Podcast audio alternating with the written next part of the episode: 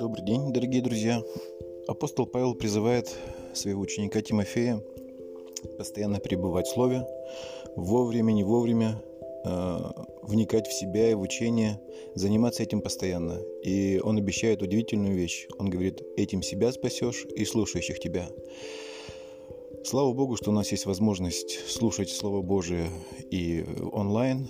Пусть Господь благословит вас, и для вашей души эти вот семена Божьего Слова дадут добрые всходы. Мир вам!